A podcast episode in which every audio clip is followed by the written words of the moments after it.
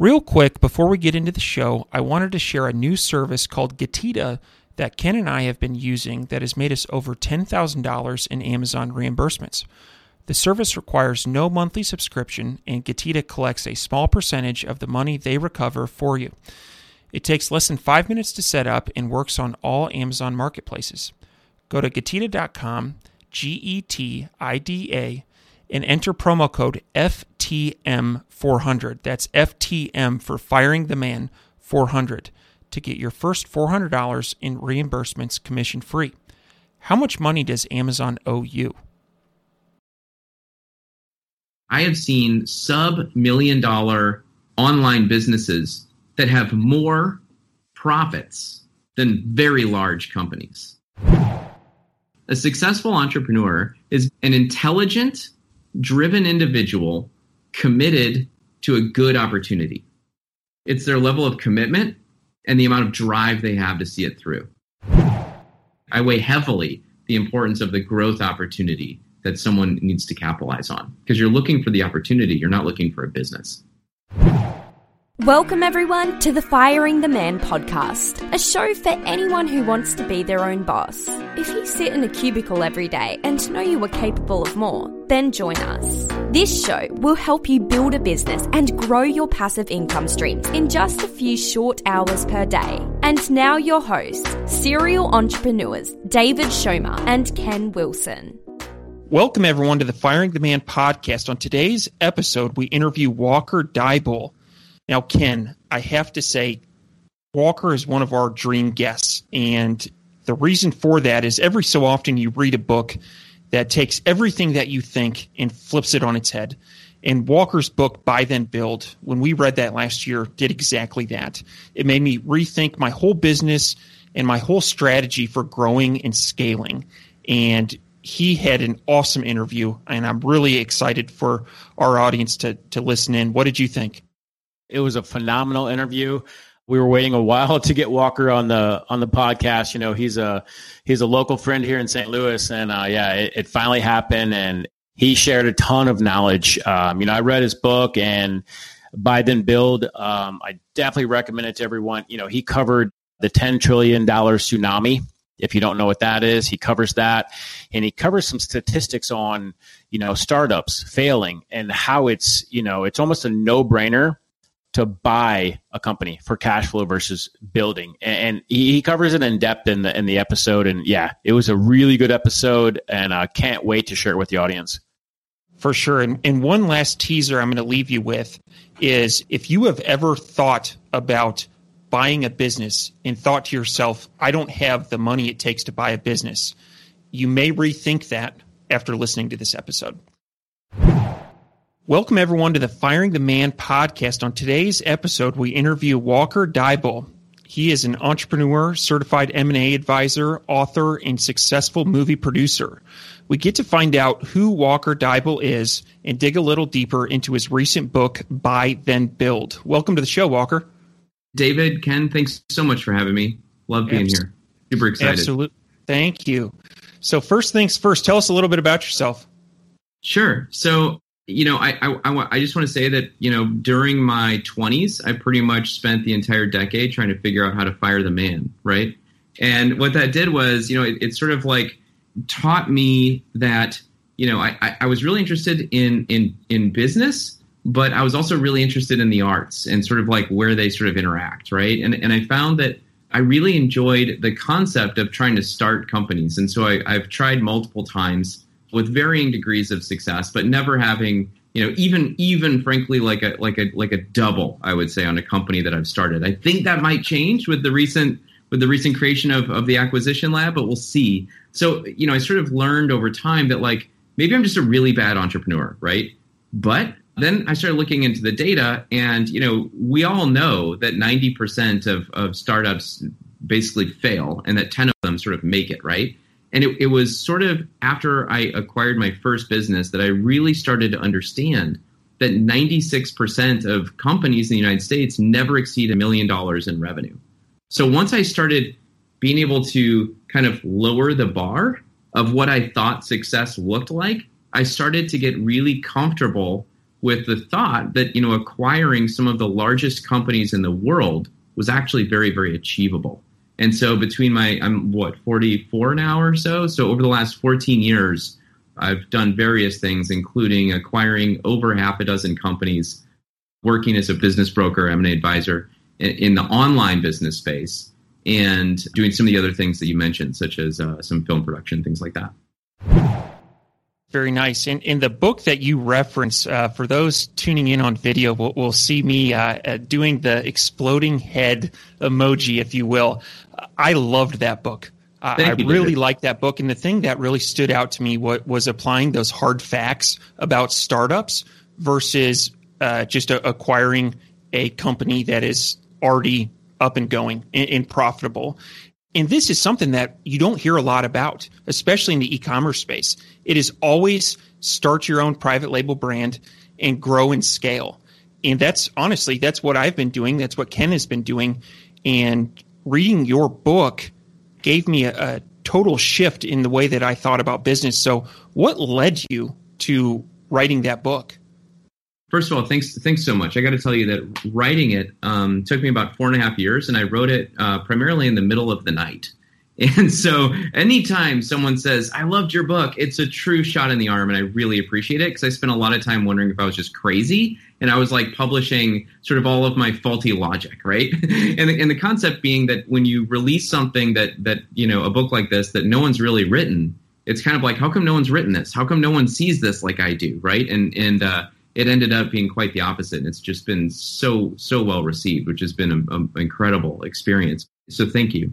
But I also, you know, the thing was, was that again, I used my MBA as a, as a career shield to try to uh, uh, start a company while I was like, like while my resume was protected by the fact that I was getting an MBA, right? So I spent a lot of time, you know, and, and I went through, you know, sort of the Olin Cup process at Washington University in St. Louis, and you know, we we almost had a deal with Walmart, and we had licensed this technology. And we are trying to raise capital, and we, like it was a roadshow. Like we were doing it, right? You know, we're finalists in the business plan competition, and you know, I, I saw people that I thought were had a much better startup than we did, just sort of like collapse. You know, as we were continuing down the track, they were just sort of falling off left and right, and like the ones that were sort of that ended up like sort of beating us, I was like, yeah, but those aren't going to make it, and they didn't, right? And ours fell completely apart. Okay, and I've learned over time, you know, in, in other words, I, have spent a lot of time in the entrepreneurial community, and, and I have an MBA with a concentration in entrepreneurship, and like I, I'm I am as big of a geeky fan as any entrepreneur in terms of like getting the latest copy of Inc. magazine and, and reading about like what's the newest technology and like how do I start and how do I do this and how do I you know start a private label company and all the rest of it. And ultimately, you know, like I knew there was a way to try to like I knew there was a way to buy an existing company and I just didn't know how to do it. And so like in 2004, I set out to try to do it and there was no good resources like at all. And I went back and I started talking with some of my MBA professors who tried to talk me out of it. Like they, they were explaining to me that it was like a really bad idea to like go small. And that, that's when I really understood that the MBA was really for middle management at large organizations and like entrepreneurship was a very recent thing in these programs, right? And so living in the entrepreneurial ecosystem, I later knew that like there was this whole business model that was just being completely ignored and undervalued. And you look at, you know, say the names, like it's like, you know, Steve Jobs, Elon Musk, you know, you know, just like all of the big entrepreneurs that like grace the covers of these magazines that we all sort of like worship, right? These are not the 1%. These are the 0.0001%, right? I mean, it is like you're it's one of these where where starting a business from scratch is like punishment for not understanding statistics. And yet we do it over and over and over. And I'm guilty. I'm guilty of it, right? And so I eventually figured out how to sort of navigate these like like private, opaque, fragmented marketplace and sort of buy my first company. But it took me four years, okay, from setting out to learn how to do it to actually acquiring one. So I owned that company and ran it for about seven years and, and tried to grow through acquisition and ultimately sold to an acquisition target. And then I did what we all do. I went out and like I had my first exit and I'm like, I am successful. Now I can do it. And we did a startup, raised capital, oversubscribed, recruited a executive from Microsoft to be our CEO. We're running beta programs at at you know half a dozen like major Fortune 500 companies. You would know the names. And you know we had the CTO of a of a major Fortune 500 company working with our dev team, and like we were totally doing it this time, and we totally didn't. and so and so I then went out and, and was like, okay, I need like I need to go back to where I have success, which is like focusing on these base hits, right? And for me, it was kind of like we've all seen that that that movie or read the book Moneyball, right, by Michael Lewis. It's all about it's all about how the Boston Red Sox like like they couldn't compete on getting home runs, so they just focused on getting on base. When I think about acquisition entrepreneurship, I actually call it like metrics, right? After sabermetrics in that book. It's basically getting on base. How do I get revenue? How do I get customers? How do I get product and infrastructure and all the rest of it first? And then once I've got all of that locked in, now we can we can go to we can get started, right? And so I started writing the book knowing that people around me were buying companies and I knew it was happening coast to coast. And so I started like interviewing other people and wanting to make it about the movement. Like I didn't want to be the guy. And what I learned over time was that like if you really wanted to do that well, to write like a you know a Jim Collins caliber book, you need like two dozen Stanford PhDs on staff. Like it was just slow going. And every single person I talked to had a very anecdotal experience, right? It was like, oh, I just was looking for what everyone else is looking for. I was looking for, and then they would say something completely different, right? And then it was like, oh, I knew a guy who then introduced me to this lady who sold me this thing. Like it was just everything was so messed up and all over the place, and there was no best practices that I could find, and there was it was just um, a great opportunity to kind of try to synthesize all of the information. And so during the time I wrote it, I was also acquiring multiple companies. And so all of a sudden, one day I looked in the mirror and I was like, look, just own it. Like, I can be the guy. I'm on the list of people that can write this book. And so I did. David, one more thing. At the risk of talking too long, I want to say one more thing because there, there really was another big component that was really instrumental, which was the okay. I don't talk about this a whole lot because I feel like people can kind of take the soundbite and then like belittle my entire career. Okay. And the, the point is this the first company I bought ended up being my father's printing company. Okay. And the reason for that was twofold. Um, first of all, I was looking, and so all of a sudden, when an opportunity came, you know, he wasn't giving me anything. First of all, it was the same terms as any other deal. Number two, uh, when when the deal showed up, I realized that it was something that number one, I completely trusted the seller. Like for my first time at bat, like I just didn't even have to worry about like you know what am I missing or like any of these things. And number two, it was a significantly larger acquisition than I felt like I was going to be able to do without support of a team, right? And so the first company I bought was like eight million in revenue. Okay. And the thing is, is we sat down really on, like on the same side of the table for obvious reasons, came up with a 27 step plan of how to transfer the company, worked with our CPA, worked with our attorney, you know, and all the rest of it, and got it done. And then the second it was done, two things occurred to me. And this was 2008, seven or eight. Number one, all of these small business owners started coming out of the woodwork being like, How did you do that? like how do we do that and all of a sudden i realized no one understood how to transfer a business even if they were in the business right whether they were wanting to buy or sell or they were you know number two i realized something very interesting which was what just happened was that all the startups that i had completely failed and yet here i was buying $8 million in revenue by taking a big ass bank loan and writing the, the seller right in this case a big check, and then he stopped coming to work the very next day. That's what happened. Okay. And so I had a personal guarantee. I had a big bank loan. I had collateral with all the assets in the business. And then the cash flow of the business was coming in and paying down the loan.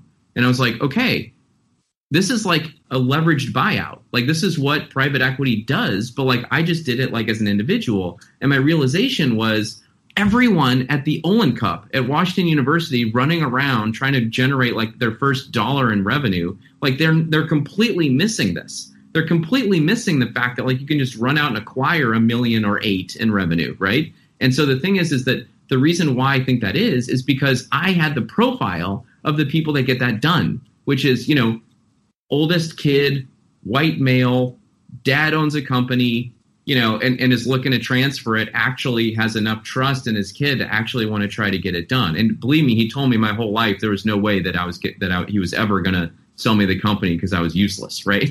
so eventually, I, eventually I was good enough, I guess. But the, but the point is, is I felt like I was privileged enough to try to navigate this path on my own for three or four years leading up to this day, and then and then I was privileged enough to actually be someone who had the profile to get it done. And once I got it done, and once I looked at the entrepreneurial ecosystem and how we're all trying to start these companies, I realized there is like this knowledge gap that needs to close. And it, it was at that time, back in 2008, that like I got the idea to write the book, and it, it didn't come out for 10 years later.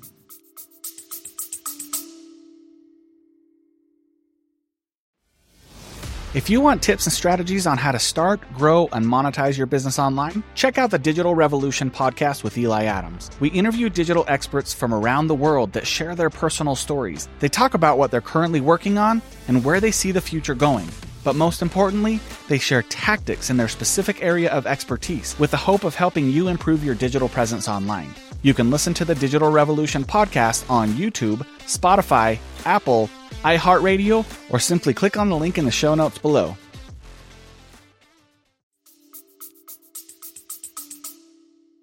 Well, very nice. I'm I'm glad that you published that book. It, it certainly changed the way I think about business. And uh, like I said, no one's talking about this. And when you apply hard facts to it, and you have a lot of people involved in business that are have a background in accounting or finance, you know, numbers speak uh, a lot louder than than anecdotal stories, and so it, it's surprising that there are not more people talking about it. But I'm glad that that you are.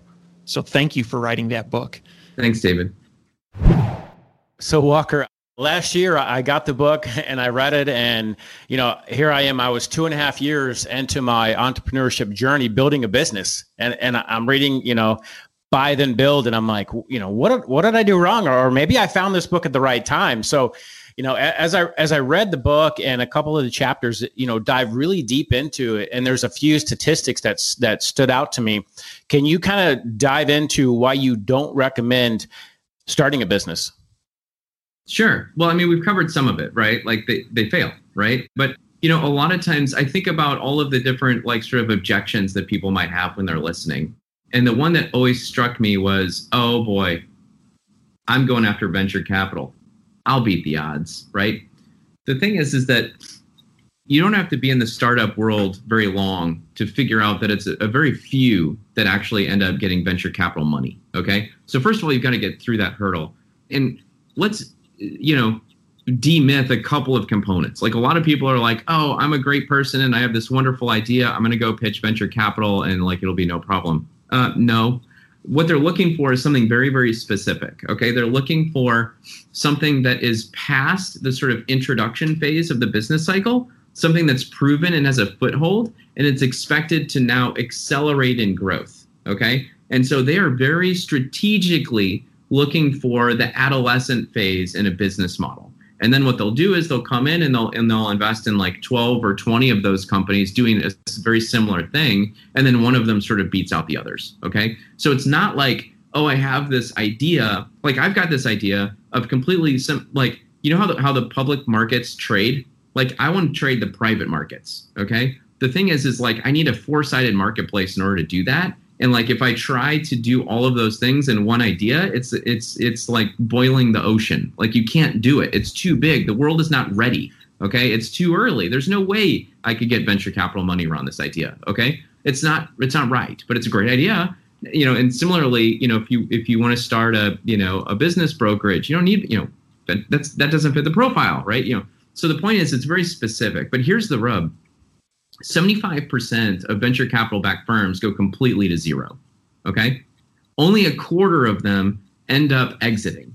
There's a there's a book called um, oh gosh, I'm sorry, I can't remember the name of the guy. Um, it might be called like smaller exits or something. And it's talking about the trends in, in venture capital and how the exits are getting smaller and smaller and smaller. So they're still getting wins, but make no mistake, venture capital is a venture capital game. It's not an entrepreneur game. Okay, it's the venture capitalists that make money, and the odds of an entrepreneur having a successful exit is one out of four. Okay. The other three go to zero, period. Okay. If starting from scratch, you know, 90% fail, 10% make it, but out of those 10% that make it, 96% of them never really amount to very much, right? Like, in other words, those are the people that never exceed a million dollars in revenue, which just very textbook is the moment of product market fit. Okay. Now, I want to talk about the other side of my face. In e commerce, we have no overhead. Okay we're like individuals with with you know fractional teams you know virtual teams and all the rest of it and and the thing is is like i have seen sub million dollar online businesses that have more profits than very large companies okay so the thing is is I, I feel like you know the proliferation of the internet and e-commerce has really kind of changed the equation and some of the ways in which I think about some of these things. Because there's almost like an exception to the rule, and all of us here on this podcast are are are playing to that advantage. Uh, let me go back to answering the question though. When you look at companies that were acquired with SBA financing, okay, the default rate has remained under two percent for decades. It hangs out about 1.3, 1.5, 1.7 percent. So it's kind of like you take the odds of success of the startup model and you just flip it over. And you say, instead of going for, you know, being that fraction of a percent that's going to make it and exceed a million in revenue, I'm just going to start with a 98 plus percent success rate. Okay. and then, and then from there, okay, from there that you can chop that up and it actually tends to fall into thirds. Okay. A third kind of struggle or tread water a third have really good returns but you know nothing to n- nothing exceptional nothing nothing to write home about just really really good returns. And a third of them have truly exceptional uh, returns a- as a result of acquisition. Regardless uh, you know anywhere in those two thirds that are doing really well it's still the best performing asset class that we know of today period. That's why you buy. Nice yeah, I like those odds. Another thing that jumped out at me in the book, and I'd like for you to explain this to the audience the uh, 10 trillion tsunami. Can you explain yeah. that? $10 trillion tsunami. So, so right now there's sort of a confluence of three things coming together. Okay. The first two are kind of things that we've touched on. So let me just kind of bring them home. Number one is, the, or let me take them in reverse order. Okay. Number three uh, is is the, the fact that access to capital for business acquisitions has never, ever in history been this easy to get a hold of. And the trigger for it was January 1st of 2018, the Small Business Administration came out and said, okay, it's really easy for, you know, banks to sort of finance, you know, these these goodwill, you know, based loans for business acquisitions on in the middle market, like 50 million, 100 million, right? But like these small businesses, they can't actually transact because unless they've got like a a big piece of iron called a printing press in a 50,000 square foot facility, they can't buy, you know, Walker can't buy the company, right? I wanted to buy an e-commerce site in 2008. I couldn't do it. The banks won't loan me the money because there's nothing, there's, as they like to say, there's no there there. There's, it's just like air, right? They call it a, um, an airball is what they call it in the banks. Okay. but, but the SBA came out and said, listen, we want to provide the collateral for Ken, for for David, for Walker to to the banks to go out and buy these companies. Okay, so they completely they completely removed act, uh, the the limited access to goodwill based loans for business acquisitions. So all of a sudden, boom, money started coming in. The SBA, by the way, is a standalone profitable entity at the government that operates in its own vacuum. Okay, which is kind of interesting. So number number three, access to capital. Number two, the proliferation of online businesses. Okay, so so if you just look at like the M and A cycle, M and A cycles, mergers and acquisitions cycle. Right now we're in an up cycle. Okay, never before have online based businesses been past the tipping point, and so we are now able to participate in these acquisitions at a very adult way, a very mature way. Okay, it's still adolescent growth, but like you go back to you know the mid 90s and you try to buy an online business and it was like wait what if there's like what if google you know, does anything. You know, I mean, it was just like, you know, I mean, it was it was way too what's the word? Um, immature. It was too uh, too delicate, too fragile, too un unestablished, too volatile. Okay. Today it's established. We know the channels. Okay. Google, Amazon, Facebook ads. Right. I mean, you know, we know we know where the channel the other thing is that all of the technology, all of the online marketing that exists today did not exist when the baby boomer companies matched their product market fit.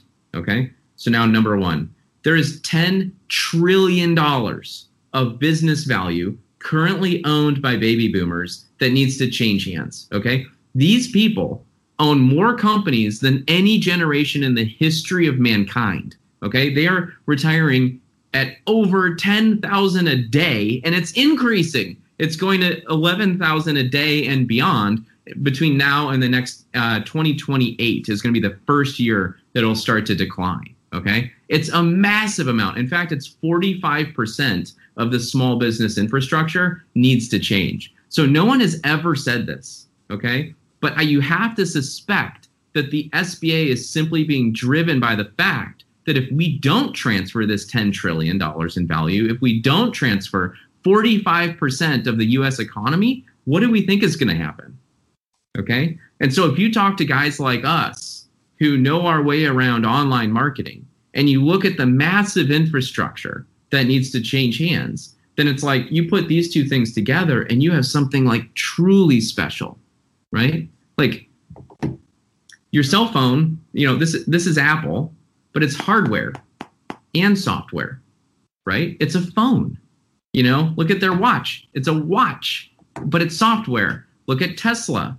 It's not a car company. This is a software company. Look at Amazon. We think it's a we think it's a website. It's not. It's a series of warehouses. Okay? It's like the e-commerce part is sort of the easy part. The hard part is, you know, to how do we get one foot in the old economy and one foot in the new economy? And it, I believe if we can bridge that gap, that's that's where the real magic happens. And this will be the greatest opportunity of our lifetime. Yeah, that's huge. It's kind of mind numbing to think about that. But yeah, definitely lots of opportunity. My next question is you covered a growth mindset versus a fixed mindset in the yep. book. And is this something that you think you can teach, or is this something that is experienced, or do you think you can cross back and forth, or no? Yeah. So, okay, it's a great question, Ken. So, first of all, you know, let's start by saying that that um, Carol Dweck is the the PhD you know practicing academic that that wrote the book mindset that that talks about you know growth mindset. And the thing is is that like as i set out you know i've like i you know i i got really as soon as i figured out what positive psychology was i i became like addicted to all material positives. So let me be clear about this. Positive psychology is not like positive thinking. Like you can do it. It's not that. Positive psychology was started by Martin Seligman when he became the president of the Psychological Association. And he said, look, look, our entire career as psychologists is spent saying like, okay, you know, I'm I'm negative 10. How do I get someone from negative 10 to negative 6? And then and then how do I get them from negative 6 to negative 3? How do I get from negative 3 to 0? And once like we get to 0, like our job as psychologists is done. Like now you're at 0. Good luck. And so they're solving problems, right? Martin Seligman came out and said the opposite. He said we need to focus on how do we thrive? How do we, you know, start to create well-being in our lives? Like what are the things that drive happiness? Like just very important questions that were ignored by like the most brilliant minds in the in, in that in that industry, right? And so positive psychology came out and a number a number of awesome books has come out and but the thing is is it was also during that time that I started meeting with a lot of psychologists and business psychologists and learning about personality assessments and all the rest of it. And I was like, well, what can we learn about successful entrepreneurs based on all of this data that we have? Because there's a ton of data out there. And you know what I figured out was if you took everything we know and and just like whittled it down, boiled it down, just like wanted a free base, like in one sentence, what do we know? A successful entrepreneur is basically an intelligent, driven individual committed to a good opportunity. A good opportunity, not a great opportunity. So, a good opportunity makes a great entrepreneur. How? It's their level of commitment and the amount of drive they have to see it through. Okay. Now, intelligent has to be in there because there's so much data about IQ that, like, we can't separate it out. Okay. like, there is a correlation between intelligence and success. Like, you cannot break that. But Um, EQ, emotional quotient, is you know sort of like the fastest growing indicator, right? Because all of a sudden we've started studying this and measuring it and going, whoa, hold on a minute, this might be even more important. This is like simply interpersonal skills, right? Which you know, all you need is is to go to Starbucks, get caffeinated. You can talk to anybody. but but the point is, the point is like having a growth mindset for me was one of these critical points just in my experience being a CEO. Because if you have a fixed mindset, it's sort of like, okay, you know, I don't know that. I don't know this thing, or I'm, you know, I don't know what that is, you know, so I'm, I, am i am not skilled in that. So I need to go find someone to fix that or whatever. A growth mindset is very different. It's, it's like, okay, everything is malleable, everything is workable. I am driven and committed. I have no idea what this is, but I'm the person to do it. I can do that. This is my company. Okay. And if you've got to have that growth mindset to be a CEO, okay, and that's why I talk about it so much in the book, just because as my experience leading companies, if you don't have that, you're dead. I mean, you're dead. Like, don't even think about this. Now, Ken, your your question is, can we cultivate this in our life? And again, I've got I've got to point to the pro, right? Carol Dweck says absolutely. Uh, you know, and, and she gives you steps for it. Um, you know, sort of the, the the rough and tumble version is like step one, you have to understand the difference between you know, what is an example of a, of a fixed mindset thought versus a growth mindset alternative? Number two is identifying yourself when you're having those thoughts. And number three is sort of like correct them, right? I'm sure I'm, if she were on here, I'd be embarrassed, but you know, I'm, I'm sure I'm missing a step or two, but, but, or oversimplifying it, but it's that kind of a thing. And so if you don't have that mindset, work on that mindset before you truly commit to buying a company. That's what I believe. I got one more for you before I high five David here. If you could whittle it down to one, uh, what is the most important piece of the puzzle during the acquisition process? Okay. Um, that's sort of like saying like what what is the number one biggest you know political obstacle in the world? Like it's very very nuanced. But what I would say to that is, you know, I like to bring it all upstream, and I think that you know, a lot of people will look at companies for sale and they'll sort of look at them in a historical frame of mind. And I believe that what you really need to do is not look at it as an investor, but look at it as an entrepreneur. In other words, the first day after closing, you are the CEO of this company. You are the one with, you know, a personal guarantee on the debt that you use to to buy it, okay? This is your company okay? And so the thing is is i think that when people look at companies for sale they tend to look at they tend to look at things kind of like a menu right? And a lot of times people they don't even think about like you know do i want italian food? Do i want to go to a steakhouse? Am i a vegetarian? Like they don't even think that. They don't even know if they're hungry and they just like walk into like you know a restaurant and look at look at the menu. Please don't do that. Like you're just to spin and spin and spin without any focus, right? And so I think that there's certain things that you can do to make your search really focused, efficient, and and strong. And and, and I think that um, the most important component of a successful acquisition really starts with the potential buyer, the acquisition entrepreneur, understanding what it is that they bring to the table before they start looking for a business. Because at the end of the day, I got to say that I'm in the camp that you know a distribution company, a manufacturing company, an e-commerce company, like business is business. Every company I've I've acquired, someone in there says like, yeah, but like we don't work like other businesses. They do. They just think they don't.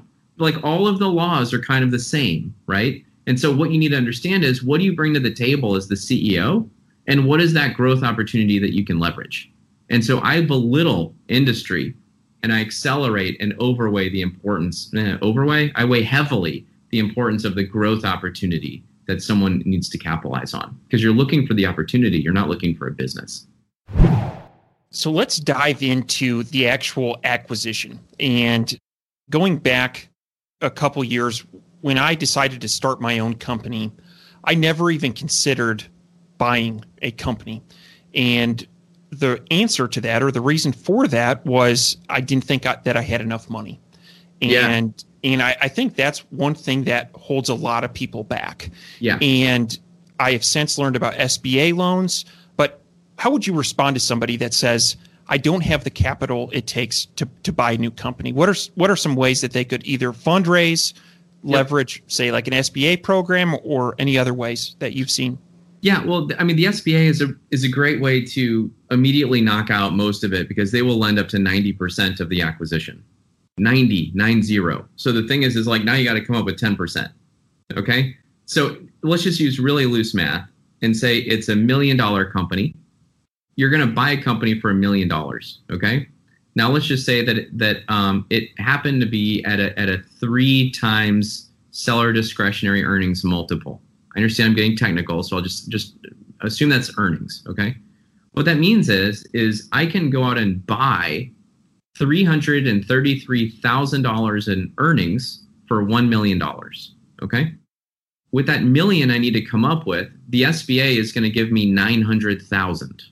Okay. And so I, you know, you can you can get nine hundred thousand from the SBA. So a hundred thousand, you know, might seem, how do I say, unachievable to you, but like a million is definitely unachievable for most people. So like the SBA just says, okay, come up with a hundred thousand. Can you do that? Right. And the thing is, is like if you go out to start a business, most people on average raise like between sixty-five and seventy thousand dollars anyway for the average startup, and that's like for you know I'm going to start a car stereo retail shop. I don't know, I just made that up, but you know, but the the point is, is like you can raise $100,000 based on here's a company that I'm acquiring with 10 years of revenue and, and, and infrastructure and earnings and customers because it's totally bankable, right? And so, you know, I like I think lessons in how to raise capital are probably slightly outside the point of this podcast, but what I would say is is that like that that to me makes it totally achievable and you need to understand that even that that 900,000 in debt on this example is only going to cover is only going to cost you about 45% of that discretionary earnings. So I can't do that in my head, but that would be you know, let's see, 333 I said. So after principal and interest payments, I'm going to do uh, 0.55. You'd get about $183,000 a year in earnings, year one, on a hundred thousand dollar investment. And for those people that are wanting to fire the man, yes, you know, that $183,000 is probably a hell of a lot more than you're making in your day job. And and so if you can scratch and claw and come up with that $100,000, hey, you, you fired the man. That's what I love about about this whole process and, and thought process that you introduced in your book. We bought the man out and tell him to go home. exactly. Exactly. Ask, ask, him for a seller note, by the way. Ask that man for a 10% seller note, and the bank will usually cover the rest. You might have to. I mean, you got to come up with something. So, yeah. like, if you can come up with fifty thousand in this example, and then get a seller note for a hundred thousand, and then get a bank loan for eight hundred and fifty thousand, the bank would. The bank would. I've seen banks roll with that. There's ways to do this. A sorry, a seller note would be when that when the seller of the business is actually acting like a like a lender to the buyer. And so, having a seller note of you know ten to twenty percent is is not uncommon at all. It depends on the business and what we're looking at. If you're looking at like you know sub million dollar acquisitions, seller notes are pretty rare.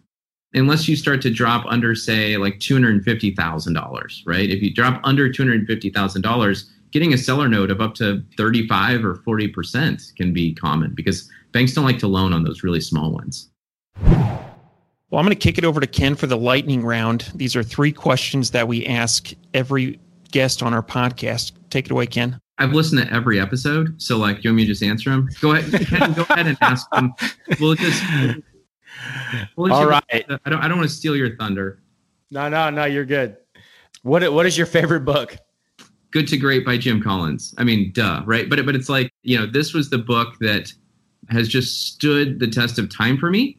It's also one that that I, you know I've gifted the most. I think it's the most insightful, the most brilliant, the one that uses that leans on so much empirical evidence to learn about you know operating businesses and, and what we can learn from it i've got a sleeper hit as well. And since we're all from st louis i'm just going to throw it out there which is um, uh, jim mckelvey just wrote just wrote a book called uh, um, so jim mckelvey's the co-founder of square and he just wrote a book and i just read it and it's not in front of me. The title is the innovation stack the innovation stack. And I thought it was going to be one of these like, oh, okay, you know, successful CEO writes a book. If you read the innovation stack next to buy then build, he we all have the, we have the same exact fundamental beliefs and like I go to the right and he goes to the left, right? And and um, it's it was a really surprising and awesome read. So in order, buy then build, good to great, innovation stack. nice. I, I, li- I, like the order. I'm gonna I'm gonna add the last two in my uh, my list of, of must reads now. That's mm. awesome. What are your hobbies, Walker?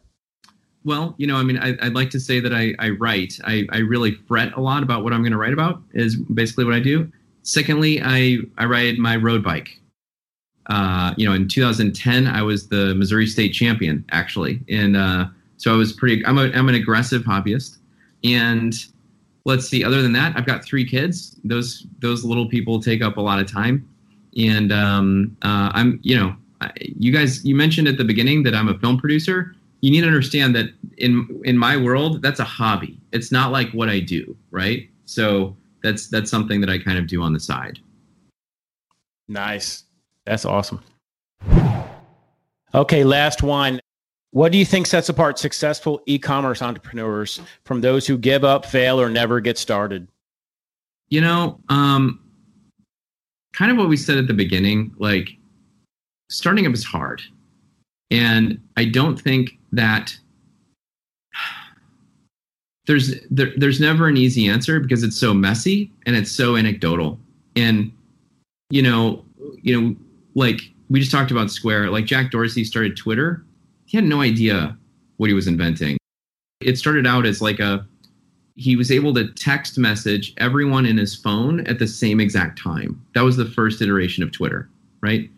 And everyone texted back and said, "I don't care where you are." You know, he wrote like, "I'm at the I'm at the you know the you know the San the the the Golden Gate Bridge," and everyone wrote back was like, "I don't care." You know, so like, why, why did he make it? Was you know, was it was it just? I mean, I think he would tell you it's because and like I think he would tell you. I've I've met him. I've heard his story, and so I don't mean this in any kind of, but like you know, like like I'm a geek in certain areas. Okay, I totally geek out. He totally geeks out on stuff, right? And and the fact that he totally geeks out as a hobby is what ultimately led to you know this thing called Twitter.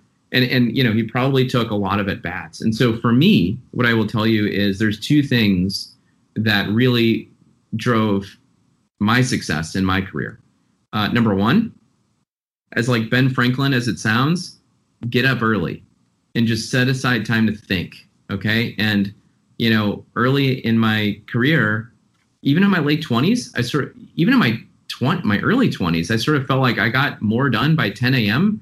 than anyone else did all day. And it, and it wasn't even that I was like getting tasks done. It was just the, the, the sheer volume of, of thinking and, and, and thinking about your life and thinking about like taking the long view and like what am i trying to get to like what am i trying to do with my life like this is your life design it you know what i mean and then you know number two is work hard right? And take a lot of at bats right? And the thing is is is uh, all startup entrepreneurs will tell you that. Take at bats. Get up at bat. Get up at bat. Take at bats. And i will tell you i took plenty of at bats. I took a lot of at bats. And in the startup world they just never worked for me. But uh, i learned lessons um, some of them very hard, and in the end, I sort of found the uh, the well to stick with the analogy that the, the, the ball game that that fits. And I needed I needed to stop swinging for fences and just go get on base. Lastly, how can people get a hold of you? Sure. So, just in the interest of time, I, I, I don't want to tell the Quiet Light story, but it's such a good one. What I would say is, is I, I now work as an advisor with Quiet Light Brokerage and it's not by accident, right? Like I like I had one broker who decided I was his succession plan and tried to sell me his whole brokerage. Uh, I had like these middle market firms like flying in from the coast and taking me out to lunch, trying to recruit me like unsolicited style. And I, I just picked up the phone and I called Mark Daoust and I said, listen, you know, I've worked in the public markets, I've worked offline, offline. Like I know middle market well, I know Main Street well. Like if I ever were to become a broker, I would only do it at Quiet Light because the summaries are so thorough. And, and I love the online space. And so if I was ever going to be a broker, that I would only do it at, at Quiet Light. And so if you'll have me, I'd love to be a part of the team. And if not, that's fine. I just will never do this. And so the thing is, is um, I'm now part of the team, been a part of the team. Um, uh, I love what I do on that side. And so the point is, is uh, um, if you are interested in buying a business, I believe that the best way to get an education on what you like and don't like is just look at a lot of prospectuses, right? So go to Quiet Light, sign up for the, you know, for the prospectuses, and just tell yourself, hey, I'm going to look at like 30 of these, not even allowing myself to truly consider acquiring it, but just reading it and thinking about, okay, what do I like? What do I not like? What are the risks? What would need to be true in order for me to move forward with this? And just use it as fodder to kind of start, you know, sharpening your, your own saw, right? Um, I'm on LinkedIn. Uh, that's that's probably the, the, the the best place to reach me. I've got a a buy then build Facebook group that's now rapidly approaching like a thousand members, like pretty quickly. Rule number one, I didn't know, which was like don't have a group on LinkedIn, have a group on Facebook, right? I didn't know that. I've learned it. but uh, so I've got a free Facebook group. Um, I've got a lot of free resources on buythenbuild.com. There you go. There's a bunch of free stuff and, and ways to find me. Very nice. Thank you, everyone, for tuning in to today's Firing the Man podcast. If you like this episode, head on over to firingtheman.com and check out our resource library for exclusive Firing the Man discounts on popular e commerce subscription services. That is firingtheman.com backslash resource. You can also find a comprehensive library of over 50 books that Ken and I have read in the last few years that have made a meaningful impact on our business. For that, head on over to www.firingtheman.com slash library. Lastly, check us out on social media at Firing the Man and on YouTube at Firing the Man for exclusive content. This is David Schomer. And Ken Wilson. We're, We're out. out.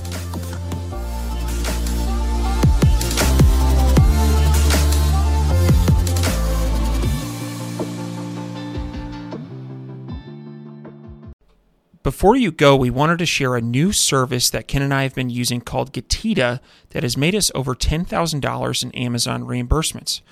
The service requires no monthly subscription, and Getida collects a small percentage of the money they recover for you. It takes less than five minutes to set up and works on all Amazon marketplaces. Go to Getida.com, G E T I D A.com, and enter promo code FTM400. That's FTM for Firing the Man 400 to get your first $400 in reimbursements commission free. How much money does Amazon owe you?